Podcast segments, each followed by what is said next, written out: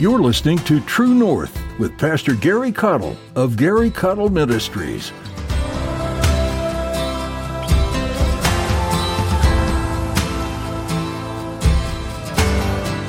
We don't correct to run people off, we correct to bring us closer together to strengthen the bond so that we can be better for Christ and do better for Christ and do more for Christ and go further for Christ than we've ever gone before. The goal is not to boot out those I don't like and keep the ones I do. The goal is for all of us to become more spiritually mature together as a full body of Christ, vibrant uh, and doing mighty exploits for the King of Kings and the Lord of Lords uh, so that no child is left behind.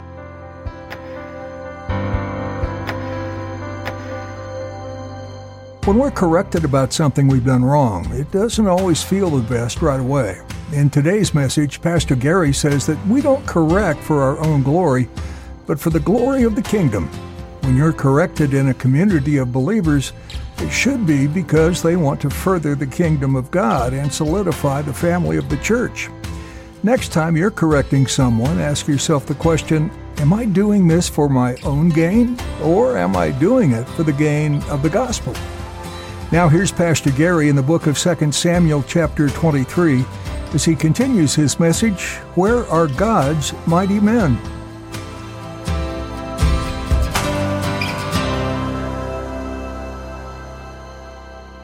How many times do we stop short of the cost that it actually takes to do the work of an evangelist and watch God build his church? So many people are only willing to go so far.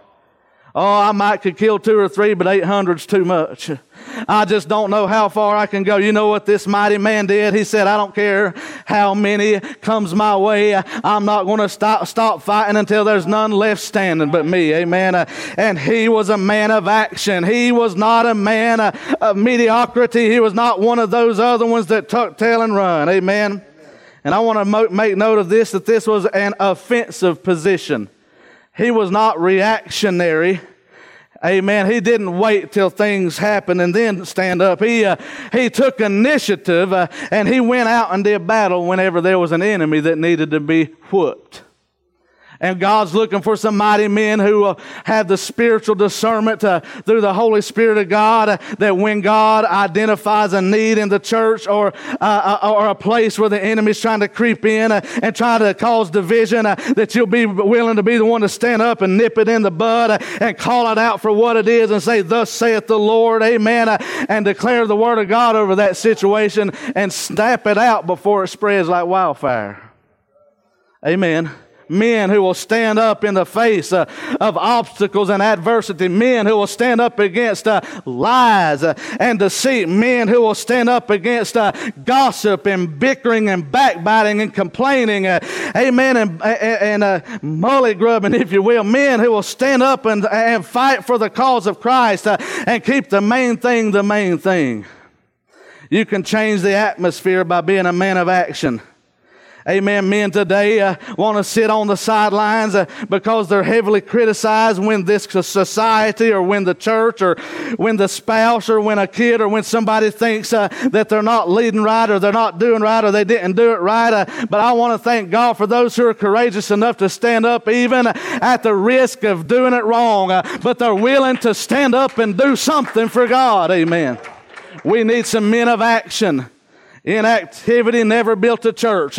Inactivity never won a soul. Inactivity never went across the world on the mission field to preach the gospel to regions that never heard about the name of Jesus. It took mighty men of God who were men of action. Men of uh, who are mighty or loyal, they're men of action. Uh, but watch now your Bible in verses number 9 and 10. After him was Eleazar, the son of Dodo, the Ahohite, and one of the three mighty men with David when they defied the Philistines that were gathered together to battle, and the men of Israel were gone away. Oh, when did he arise? Verse 10 says he arose. But what, ju- what did it just say? And when all the other men of Israel were gone, this one rose. He arose and smote the Philistines until his hand was weary. and his hand clave unto the sword, and the Lord wrought a great victory that day, and the people returned after him only to spoil. And you know, it's always funny. There's that crowd that don't want to put no skin in the game, but they always show up for the spoils after the battle's over. Boy, they're happy to take uh, what you worked hard for, what you prayed hard for, what you stood hard for. And, and, and churches uh, today are happy uh, to take all the spiritual benefits uh, that their pastor sacrificed for, that their pastor prayed over, that their pastor endured hardness as a good soldier to be able to give to you. Uh, but when the church begins to receive more than they take, the church starts to die. Because the pastor was never meant to do pay all the price. And I would have said this if I was not the pastor of this church. I'm trying to help us see a spiritual application here of what it looks like for a church to say, you know what, if I don't care who leaves the battle scene, I'm staying and I'm fighting for Jesus. Amen. I'm staying and I'm fighting. Number three, mighty men are men of commitment. The Bible said that his hand was weary, but his hand clave unto the sword. And some of you been slaying and some of you have been slinging the word of God. Some of you been fighting for years, uh, and your hands getting weak, uh, and times are getting tough, and the devil's whispering in one ear, uh, and the backbiter's whispering in the other, and you're also contemplating just laying down that sword. Uh, maybe not temporarily. That's never our intention. Maybe I just need a little rest. Uh, but the very second you lay that sword down is the second your enemy can take your head off. Are you hearing what I'm saying? You better hold on to that sword. Uh, you better cleave to that sword until God God brings the great victory. Amen. Somebody needs to hold on to the sword of God's word. The devil's been telling you uh, that you might as well just uh, slip back into the shadows uh, and let somebody else step up to the front lines. But God's calling somebody to step up to the front lines and to do work for Jesus. Amen. Notice, because we, uh, verse 9, we notice that he fought alone. Amen. And most people don't want to fight alone. They like to have at least two or three others giving witness to them. Amen. Uh, we like to at least have one other person in the crowd agreeing with us uh, before we speak up. But sometimes uh, you need to say it if you're the only one saying it, if it represents the actual truth of the Word of God. Amen. And sometimes, uh, you know, uh, uh, you'll see your pastor get up in the pulpit and I'll have to preach on something that ain't very popular, that don't go over very well. Uh, I'd just like to ask you to give me the courtesy of not letting me be preaching up here all by myself. Amen. Uh, why don't you holler out a amen every once in a while, even if it's a, oh, me. Don't let me stand up here all by myself. Amen.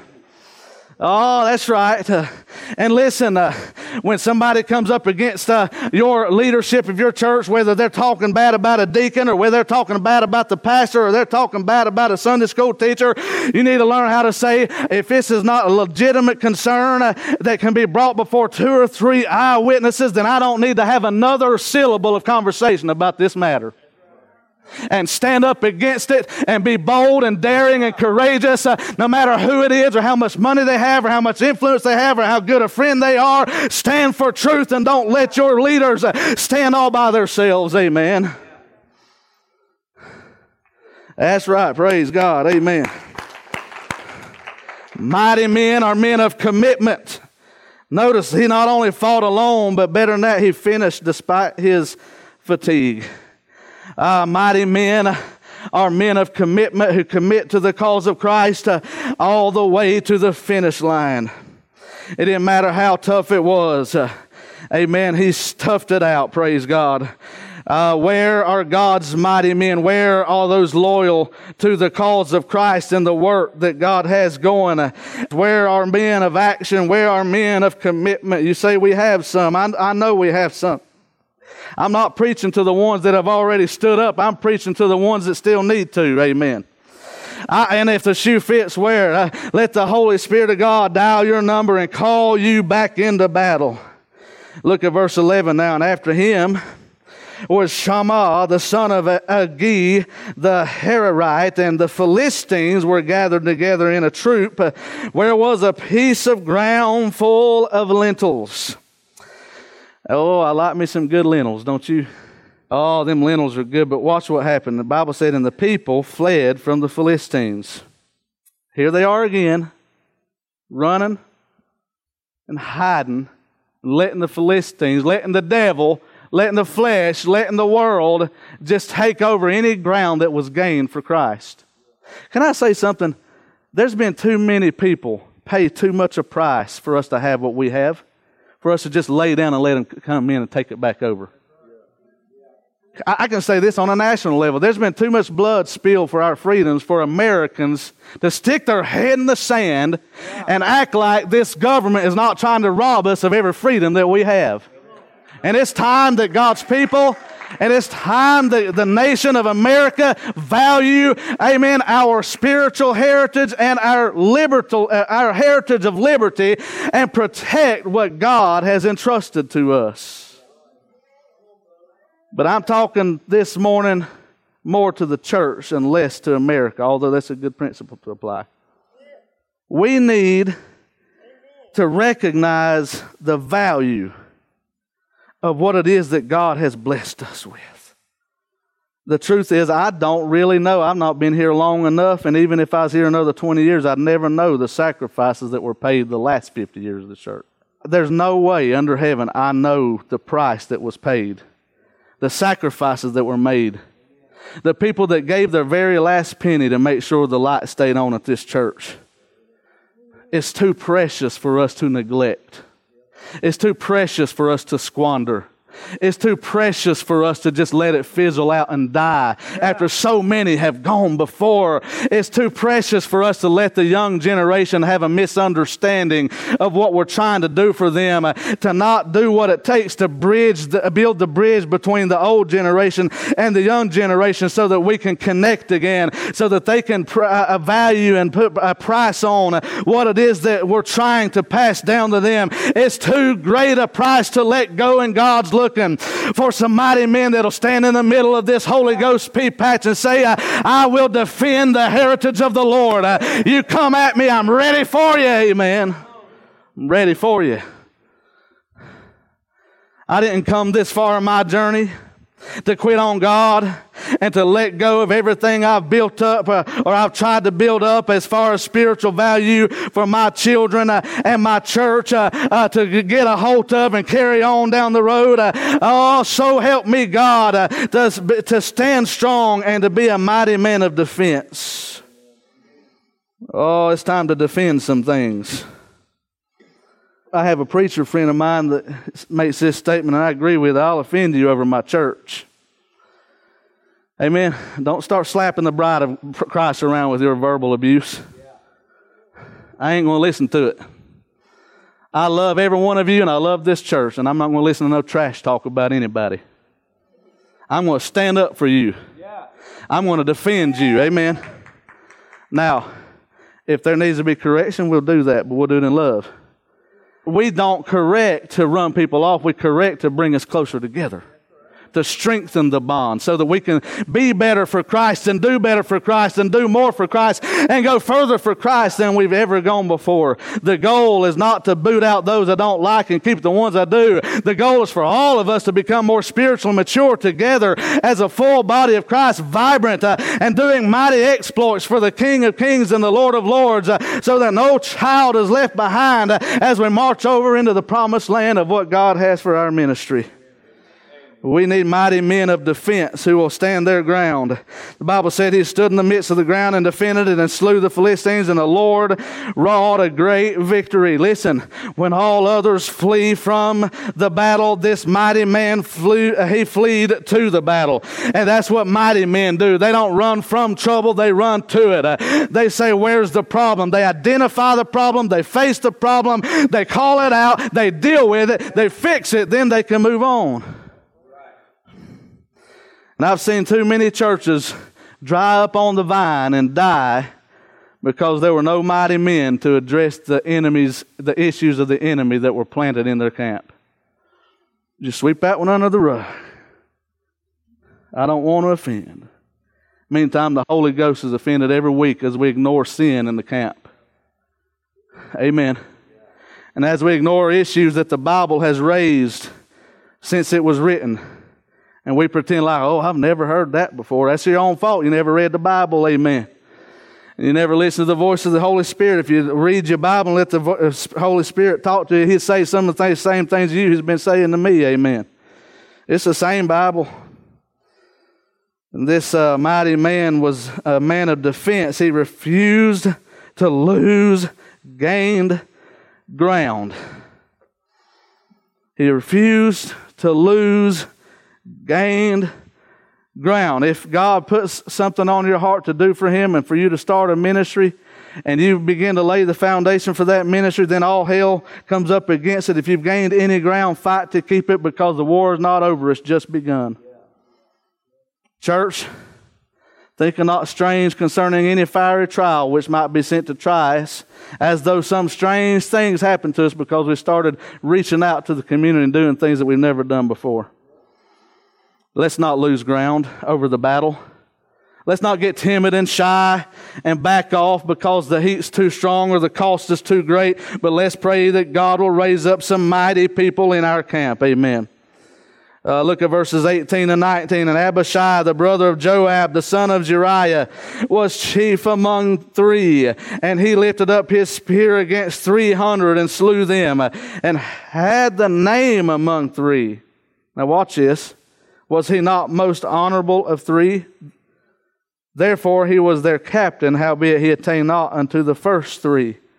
It's interesting, though, that he did such great works, even though he wasn't part of the first three great mighty men, he was often named among them. Meaning, I think it's got a twofold meaning. Other, either people talked about him as if they talked about the other three great men, or these three great men recognized who he was because of the sacrifices he made. Number four, mighty men are honorable. Do you want to know what to be honorable means?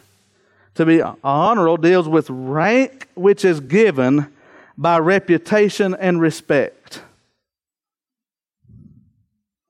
I want to say that again. I'm giving you some food for thought this morning. It's good to be quiet sometimes. Rank which is given by reputation and respect. This guy did the work before he was ever given the title. This guy earned the respect of the position before the label was slapped on.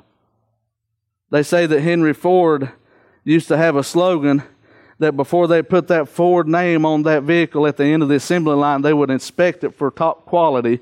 And they said the name, that the name would never go on until the quality was put in.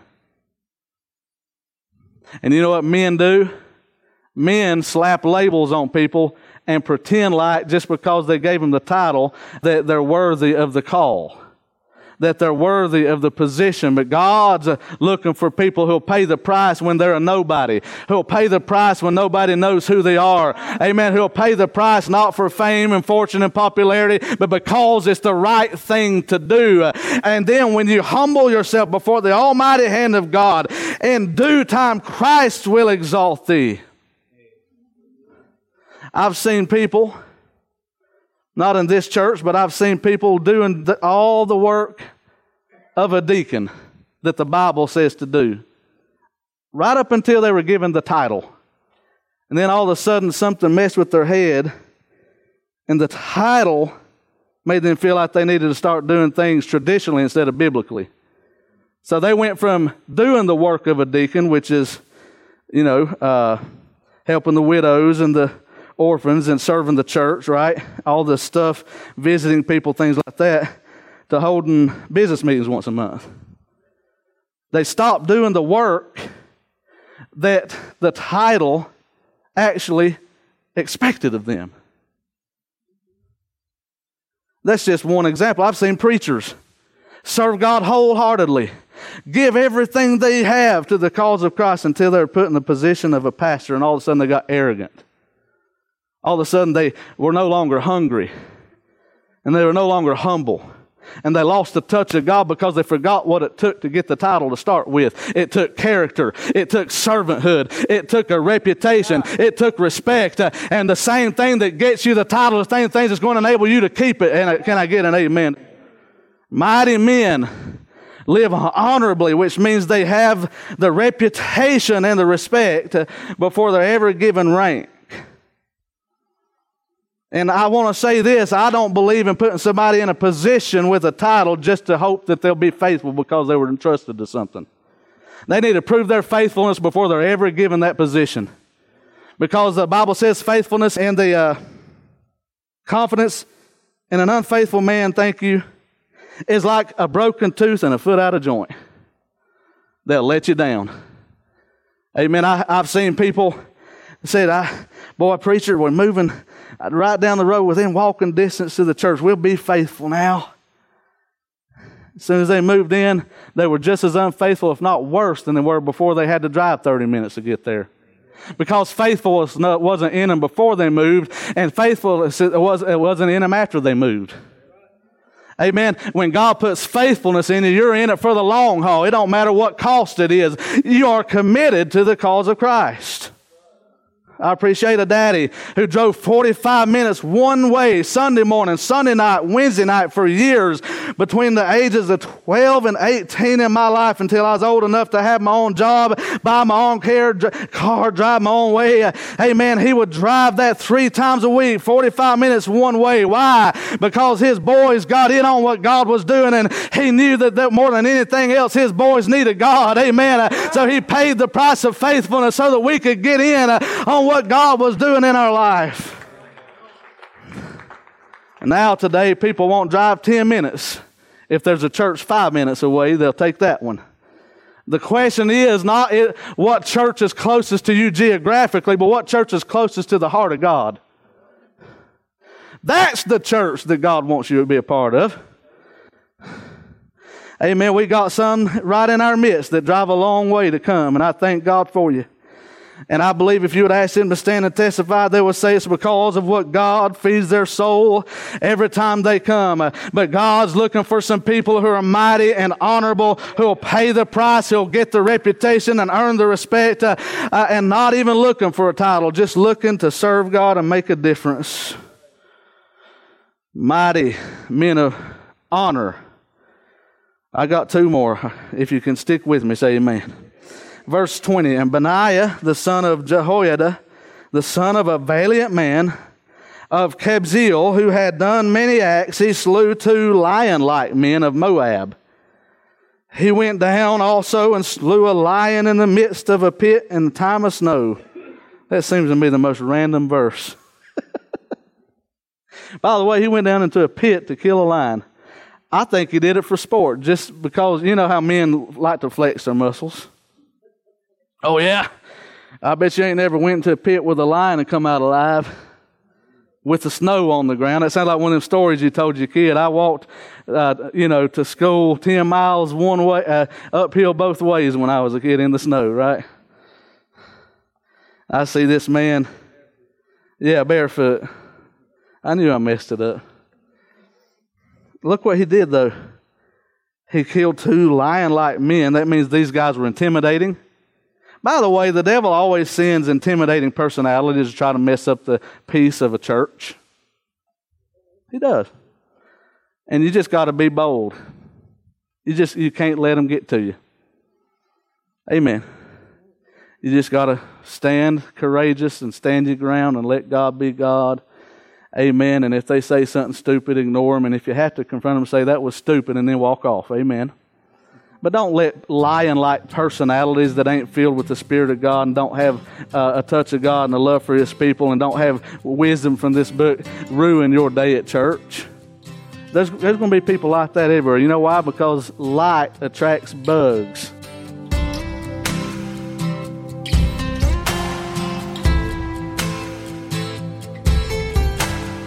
You've been listening to True North with Pastor Gary Caudill. We're so glad you joined us today for this study in God's Word.